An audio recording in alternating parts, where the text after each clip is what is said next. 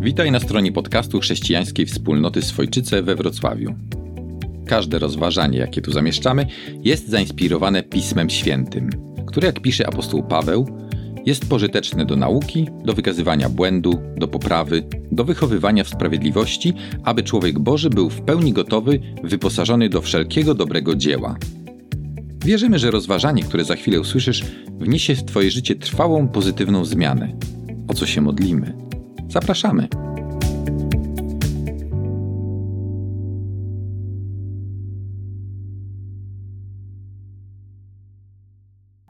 W życiu każdego z nas przychodzi taki dzień, kiedy widzisz, że sobie sam nie poradzisz. No tak, jesteśmy silni, jesteśmy przebojowi, jesteśmy wytrwali.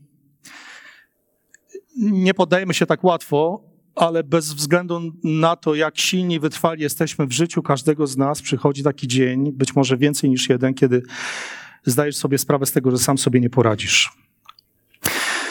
I wtedy czasami zwracamy się do tych, do których mamy zaufanie, do naszych najbliższych, do przyjaciół, do osób, z którymi jesteśmy pod jednym dachem, albo do tych, którzy są w naszym zasięgu, żeby po prostu z nimi porozmawiać, żeby zasięgnąć rady, żeby być może skorzystać z ich pomocy, bo, bo wiemy, że oni mogą coś zaradzić w naszej sprawie. Wiem, że oni mogą pomóc. I dzięki Panu Bogu za to, że w wielu sytuacjach rzeczywiście pomagają i następnego dnia czy tygodnia już jesteśmy w innym miejscu naszego życia. Myślimy sobie, jak to fajnie, że, że jestem otoczona tymi ludźmi. Są jednak takie dni, kiedy nawet gdyby inni bardzo chcieli i nawet wtedy, kiedy ty bardzo chcesz i przyjdziesz do nich z prośbą, żeby ci pomogli, bo sobie nie radzisz, to oni też mogą nie być w stanie ci pomóc i za wiele zrobić w twojej sytuacji.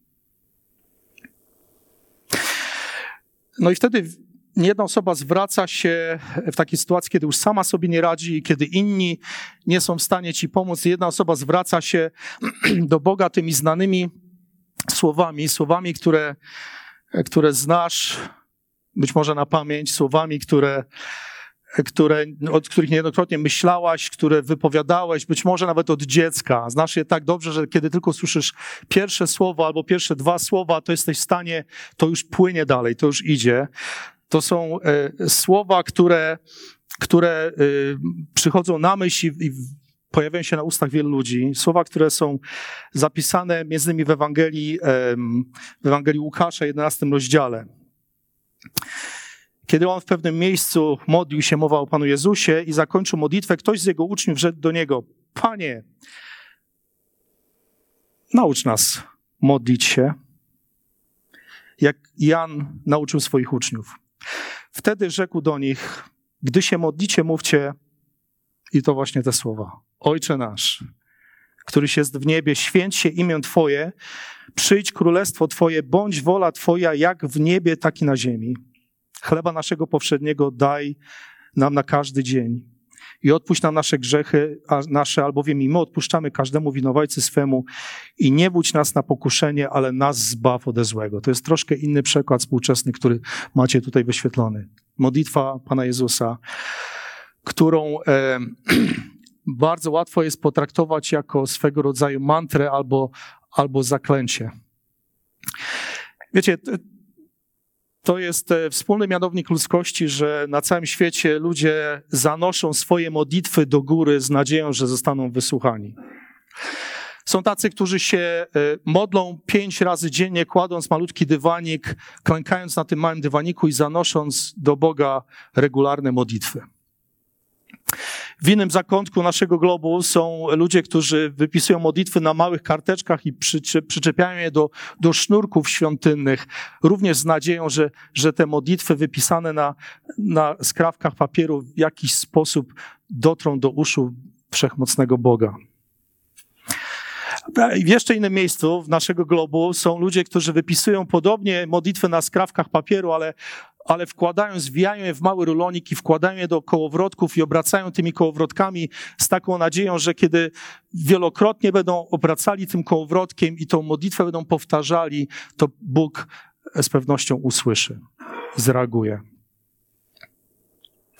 No a my, jako e, naśladowcy Jezusa, jako chrześcijanie, mamy swoją modlitwę, e, modlitwę pańską, którą, z którą niedokrotnie zwracamy się do naszego niebiańskiego Ojca. Rzecz w tym, że modlitwa nigdy nie jest większa od codziennego życia człowieka, który ją wypowiada, a codzienne życie człowieka wyrasta na gruncie wewnętrznych motywów i przekonań, jakimi się kierujemy w życiu. Ale modlitwa pozostaje ważnym elementem Kościoła. Nic dziwnego, Pan Jezus modlił się regularnie. Modlił się tak często, że Łukasz w swojej Ewangelii poświęca całe mnóstwo uwagi modlącemu się Jezusowi. Domyślam się, że uczniowie Jezusa musieli go pewnie często widzieć modlącego się, skoro tego dnia, podchodząc do niego, przecież mogli powiedzieć: Panie, naucz nas lepiej komunikować Twoje słowo. Albo, Panie, wysłałeś nas, żeby zwiastować królestwo, czyli ewangelizować. Naucz nas być lepszymi ewangelistami. Albo, Panie, widzisz tych wszystkich religijnych ludzi, którzy nam się przeciwstawiają, rzucają nam nogi, kłody pod nogi. Chcielibyśmy być w stanie polemizować z nimi, mieć takie argumenty, które są nie do odrzucenia. Naucz nas argumentować i rozmawiać z tymi wszystkimi pseudoreligijnymi ludźmi. A jednak, tak sobie myślę, że z tego wszystkiego, co uczniowie mogli poprosić tego dnia Jezusa, poprosili, żeby nauczył ich modlić się. Jeden z nich to wypowiedział w imieniu całej grupy. I Jezus w odpowiedzi nie tyle daje e, swoim uczniom formułkę modlitwy, ile tak naprawdę wskazuje na Boga, do którego z taką modlitwą możemy się zwracać. Już chcę powiedzieć, że kiedy rozmawiasz z Bogiem, to zacznij od Boga, od tego, jaki Bóg jest, Dlaczego? Dlatego mówimy, Ojcze nas, święć się imię Twoje. To znaczy, kiedy zwracasz się do Boga, to wywyższaj Go, wychwalaj Go, uznaj Jego świętość, uznaj Jego wyjątkowość. Uznaj to, że jest Bogiem wszechobecnym, wszechpotężnym, wszechwiedzącym, że jest wyjątkowym, że nie ma drugiego takiego jak On. Przyznaj się do tego, a kiedy, kiedy to uznajesz, to w ślad za tym, kiedy mówisz, przyjdź królestwo Twoje, to, to jednocześnie, kiedy Ty wypowiadasz, to jest tak, jakbyś chciał powiedzieć, cokolwiek Panie, niech się Twoja wola dzieje. Kiedy, kiedy mówisz przyjdź królestwo, to, to masz na myśli, Ty jesteś królem. Koniec, kropka. Ty rządzisz w niebie i Ty rządzisz na ziemi bez względu na to, co by się działo. I ze wschodu naszego kraju, i zachodu, i od północy, i od południa, Ty pozostajesz na tronie. Więcej, Ty nie tylko rządzisz tu na ziemi, ale Ty, ty jesteś królem na tej małej powierzchni, którą ja zajmuję, na tych kilku metrach kwadratowych mojego życia co oznacza, chcę, żebyś tam królował. W każdej sferze mojego życia, w każdym aspekcie, w każdym calu. Liczy się Twoja reputacja, Boże. Liczy się Twój program, Twoje zamiary, Twoje oczekiwania. To są słowa pierwszej części modlitwy, której Jezus uczy swoich uczniów. Wskazując najpierw na charakter niebiańskiego Ojca, a później w tej drugiej części, kiedy jest mowa chleba naszego powszedniego, daj nam dzisiaj, nie bój nas na pokuszenie, albo nie pozwól, żebyśmy, żebyśmy ulegali pokusom. To jest ta część modlitwy, która wskazuje na naszą zależność od Ojca. Od Boga, który zaopatruje, Boga, który pomaga.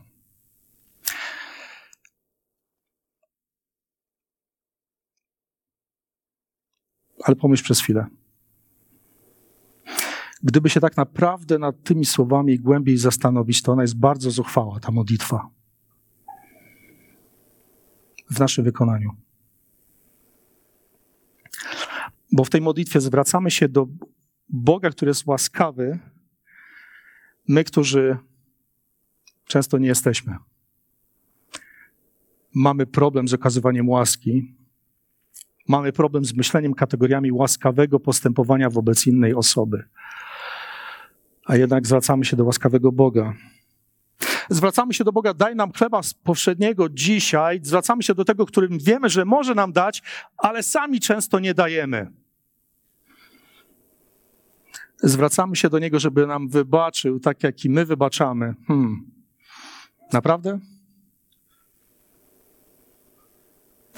Zwracamy się do Niego o uwolnienie od pokus, podczas gdy prawda jest taka, że pokusy Pokusy pociągają. Pokusy są ciekawe. Zwracamy się, żeby nadeszło Jego królestwo, mimo że często wcale nie pragniemy, żeby to królestwo już przyszło. A co więcej, też nie zasługujemy na to królestwo. Więc kiedy tak naprawdę pomyślisz nad istotą tej modlitwy, to ona jest bardzo zuchwała, kiedy jest wypowiadana ustami ludzi, którzy pod wieloma względami, którym nie dostaje. Ale wiecie, to, co mnie osobiście zachęca, to to, w jaki sposób rozpoczyna się ta modlitwa. Bo ważny element to, jest, to są te słowa na, same, na samym początku. Ojcze nasz, który jesteś w niebie. To jest modlitwa syna do ojca albo córki do ojca. To nie jest modlitwa stworzenia do swojego stwórcy, Boga, który jest naszym stwórcą, ale to jest modlitwa, która wskazuje na relację syn i ojciec. Pokazuje, że ja jestem jako syn, jako córka, jestem częścią Bożej rodziny. Nie tylko jestem częścią, ale wiem, do jakiej rodziny należę. Nie tylko wiem, ale wiem, jaki jest ten ojciec, do którego się zwracam. To jest mój tata. Mogę do niego przychodzić ze wszystkim. Ten tata uzdalnia mnie do wszystkiego w moim życiu, ale też ten tata chce, żebym ja go reprezentował. Ten tata sprawia, że ja chcę kiedy, chcę, kiedy mam z nim żywe relacje, to ja chcę oddać mu chwałę, postępując w taki sposób, w jaki on postępuje. Więc tak naprawdę, kiedy patrzę się na tą modlitwę, to widzę, że, że prawidłowość jest taka, że kiedy stałeś się uczniem Jezusa, to stałaś się jednocześnie częścią Bożej rodziny i możesz przychodzić do Boga jak do swojego niebiańskiego Ojca.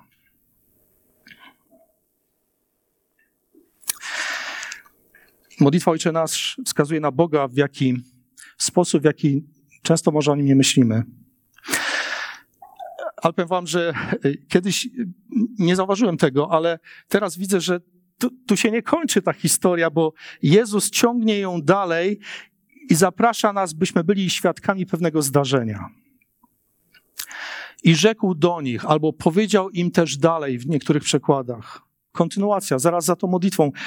Któż z was, mając przyjaciela, pójdzie do niego o północy i powie mu, przyjacielu, pożycz mi trzy chleby, albowiem przyjaciel mój przybył do mnie, będąc w podróży, nie mam mu co podać. A tamten z mieszkania odpowie mu, a, nie naprzykrzaj mi się. Drzwi już są zamknięte, dzieci moje są ze mną w łóżku, nie mogę wstać i dać ci. Powiadam wam, jeśli nawet nie dlatego wstanie i damu, że jest jego przyjacielem, to dla natręctwa jego wstanie i damu, ile potrzebuje. To jest historia, którą Jezus powiedział swoim uczniom w ślad za tą modlitwą, którą ich przed chwilą nauczył. I dzisiaj my jesteśmy wciągnięci w tą historię, historię, która odwołuje się do trochę innej rzeczywistości niż nasza. Do świata, w którym funkcjonowały inne normy społeczne. To był taki świat, w którym honor był, był największą wartością. Ludzie mogli, mogłeś zyskać honor albo stracić honor. Honor był czymś ważniejszym niż nawet własne życie. To są słowa odwołujące się do życia grupy ludzi, którzy jedli skromnie, których podstawą wyżywienia był codzienny chleb. Ludzie, którzy rzadko kiedy podróżowali, a kiedy już podróżowali, to podróżowali pieszo albo na grzbiecie osła, pokonywali dziennie 25 do 30 kilometrów i jak to czasami bywało wtedy, nie dotarli do miejsca przeznaczenia na czas. To znaczy docierali pewnie późną nocą. No i tak też się dzieje w naszej historii. Ktoś przychodzi późną nocą. Gospodarze widzą, że ci, którzy nawet nie wiadomo, czy się ich spodziewali, czy nie, bo mogli ich zupełnie zaskoczyć swoją wizytą, zapraszają ich do środka. I jak to było? Nie dlatego, że byli gościnni, chociaż też gościnni może trochę inaczej niż my, a dlatego, że byli ludźmi honoru i żyli w poczuciu wspólnotowości. Dlatego gospodarz tego domu idzie do drugiego domu i puka i mówi w środku nocy: um, Potrzebujemy chleba który wtedy używano trochę jak naszego widelca. To znaczy odłamywano kawałek chleba, maczano ten chleb w sosie i, i, się jadło. I kolejny kawałek, i kolejny. To nie jest tak, że nie było w ogóle chleba, ale nie było przypuszczanie wystarczająco, żeby można było odrywać i, i najeść się tym chlebem. My dzisiaj biegniemy do sklepu za rogiem, żeby kupić chleb i o każdej porze, w każdym możliwym miejscu możemy go kupić. Ja jestem zadziwiony, że jadę do Lidla wieczorem i jeszcze mogę kupić w Lidlu każdy, każdego dnia świeże pieczywo. I nie tylko w Lidlu. Nie będę tu produkt, lokowania produktu robił, ale, ale, ale w różnych miejscach. A ludzie wtedy piekli chleb codziennie i to nie jest tak, że każda rodzina codziennie piekła, bo być może twoja rodzina piekła chleb przedwczoraj i dzisiaj goście do ciebie przyjechali, ale ty pamiętałeś, że przecież wieczorem, zanim się położyłeś spać, ta inna rodzina z sąsiedztwa piekła chleb, więc szedłeś do tej rodziny i to było naturalne, że pożyczałeś od tej rodziny, bo oni piekli już na, z góry, na, jeśli mogli, na kilka dni do przodu, pożyczałeś od nich z takim zapewnieniem, że ty im oddasz, kiedy ty będziesz piekł swój chleb. Ludzie tworzyli wspólnotę mieszkali blisko siebie. Stukanie do tego jednego domu obudziłoby nie tylko tego, te ludzi w tym jednym domu, ale we wszystkich innych domach, okolicznych domach. I tak naprawdę ta historia rozpoczyna się od słów, których my do końca może nie widzimy, ale Jezus implikuje tutaj, nie wyobrażacie sobie przecież takiej sytuacji, że to jest luźna parafraza tego tekstu. Dla nich to było tak oczywiste, dla słuchających, że no przecież to jest normalne, że, że pójdę do sąsiada i wezmę chleb w środku nocy i sąsiad to chętnie zrobi, jeszcze inni sąsiedzi się obudzą i dorzucą się.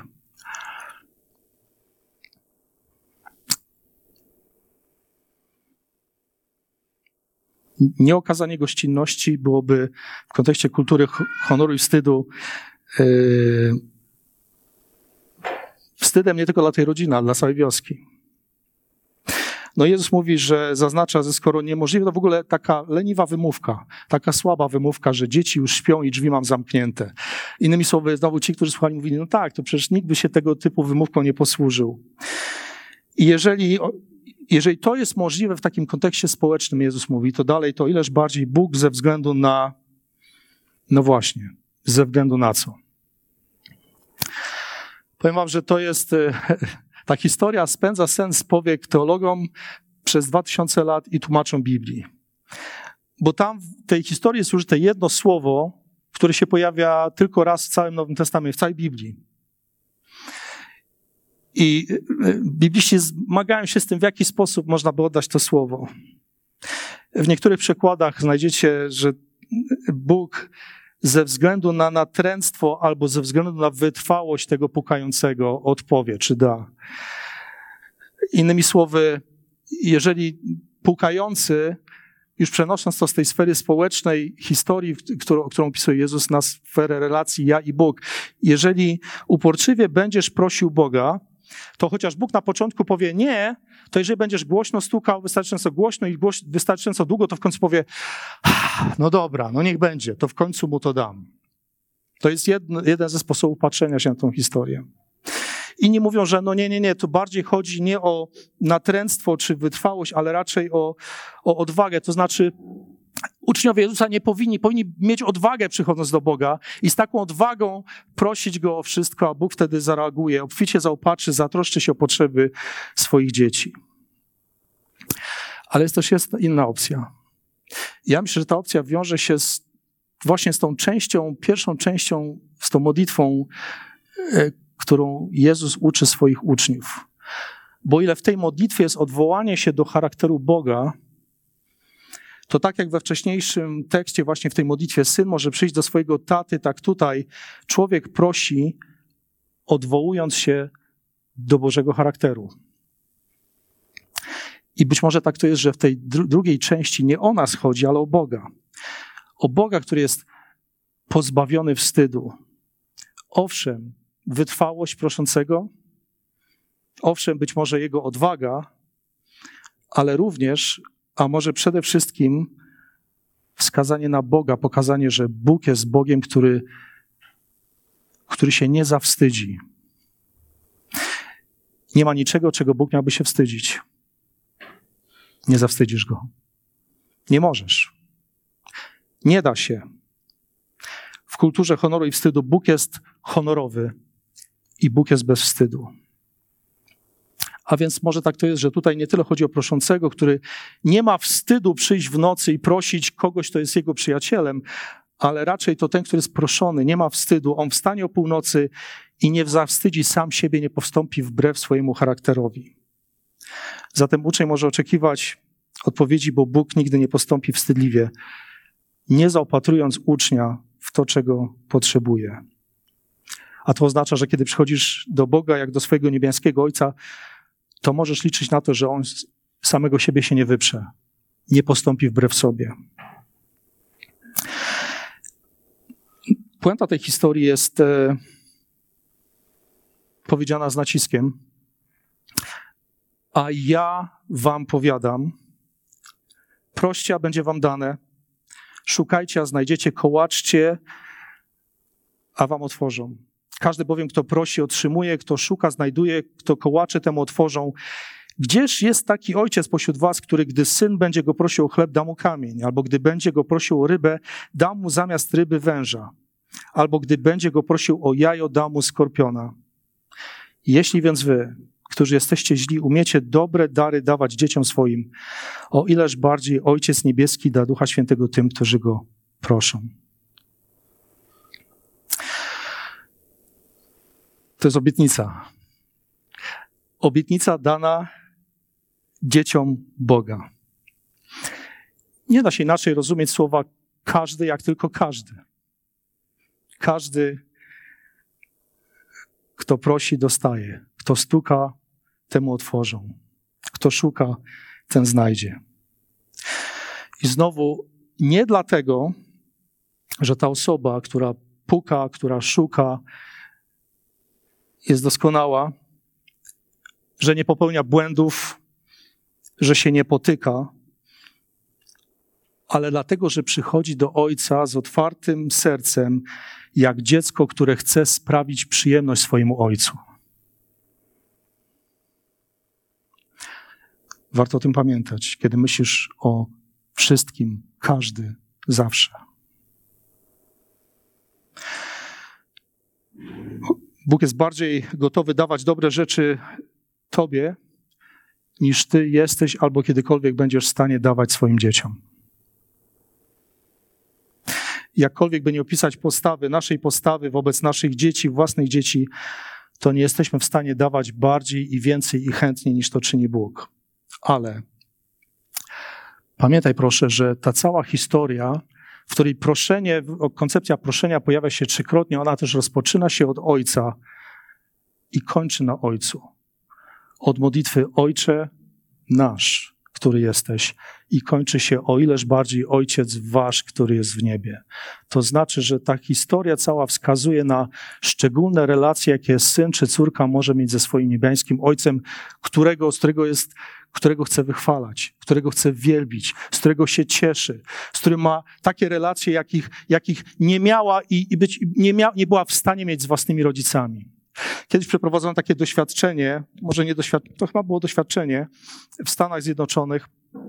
Więźniom, więźniów zaopatrzono w kartki e, z okazji Dnia Matki, żeby napisali życzenia matkom.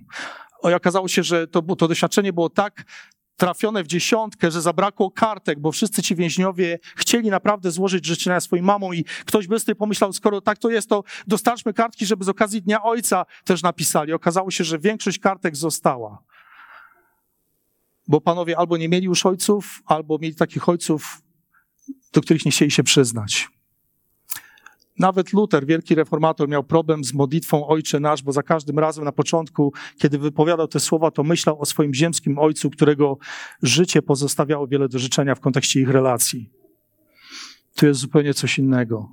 Tu jest ojciec, który kocha tak jak nikt inny, któremu zależy tak jak nikomu innemu. Ojciec, którym, na którym się nigdy nie zawiedziesz. Ojciec, który się nigdy nie opuści, który zawsze będzie z tobą.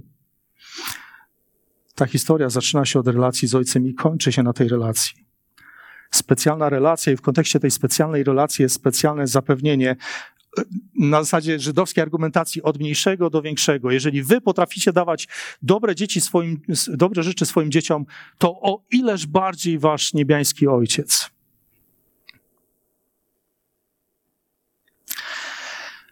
Popatrz na końcówkę tej historii. Ona jest zadziwiająca. Może nawet być rozczarowująca trochę. No bo pomyślałbym, kocham ojca, uczę się kochać mojego ojca, przychodzę do niego ze wszystkim, wychwalam go, wysławiam, ale mam też pewne rzeczy, które mi leżą na sercu i przynoszę mu te rzeczy. A w naszym tekście czytamy, że, że on jest tym, który da, o ileż bardziej ojciec da wam, da ducha świętego tym, którzy o to proszą. ale ja nie tego chciałem. Ja myślałem bardziej o mojej rodzinie, o moich potrzebach, o pracy, o zdrowiu, o życiu, o karierze, o, no nawet o zbawieniu moich bliskich i tak dalej. To jest to, co nam zaprząta głowę, a tutaj sobie myślę, a on od razu mówi, co mi da. Ja chciałem coś konkretnego, coś innego. On wydaje się mówić, że da mi puls własnego życia.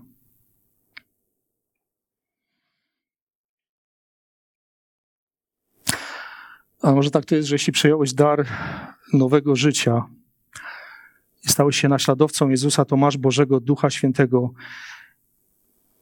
I Bóg przez tego Ducha Świętego właśnie może uzdolnić cię do tego, żeby twoje modlitwy rezonowały z charakterem odwiecznego Boga. Żeby, żeby twoje życie było, było ukierunkowane na oddawanie Bogu chwały na wydawanie owocu. Wielokrotnie miałem rozmowy ostatnimi czasy z ludźmi, którzy tak bardzo podkreślają aspekt, aspekt różnych darów duchowych, że myślę sobie, bardzo łatwo jest zapomnieć o, o darczyńcy i skupić się tak bardzo na darach i na służbach, że zapomnieć o tym, że przecież my jesteśmy powołani do wydawania owocu na Bożą chwałę. Miłość, radość, cierpliwość, uprzejmość, pokój i tak dalej. Te wszystkie słowa, o których Paweł mówi, to jest nic innego jak działanie tego Ducha Świętego, które Bóg daje, zaszczepia w naszym życiu. Pewien kaznodzieja powiedział, modlitwa to poddanie się, poddanie się woli Boga i współpraca z tą wolą. Jeśli wyrzucę, wyciągnę bosak z łodzi, złapię nim, chwycę nim brzeg i pociągnę, czy przyciągnę brzeg do siebie? Czy też przyciągnę siebie samego do brzegu? Modlitwa nie jest przyciąganiem Boga do mojej woli, ale dostosowaniem mojej woli do woli Boga, mojego tatusia, mojego niebiańskiego Ojca. Zatem, kiedy przychodzisz do Ojca w niebie w modlitwach i skupiasz się na Nim, przynosząc Jemu swoje potrzeby, to On wtedy daje Ci swojego Ducha Świętego i uzdalnia Cię do największej potrzeby żywej relacji z Nim samym i z Jego ludem. I być może o to wszystko tutaj chodzi. Dzięki Ci, Panie, za to. Amen. Gdy w Twoich uszach brzmią jeszcze słowa rozważania, zachęcamy Cię, żebyś w krótkiej modlitwie zwrócił się do Boga, aby utrwalał swoje słowo w Twoim codziennym życiu. A jeśli jesteś zachęcony, aby nawiązać głębszą relację ze Stwórcą, zwróć się do Niego w prostych słowach – zapraszając, aby stał się Twoim Panem i przejął stery Twojego życia. Zapraszamy Cię, abyś nas odwiedził na niedzielnym nabożeństwie, jeśli jesteś z Wrocławia lub okolic. Nasz adres znajdziesz na stronie internetowej www.wroclaw.kwch.org.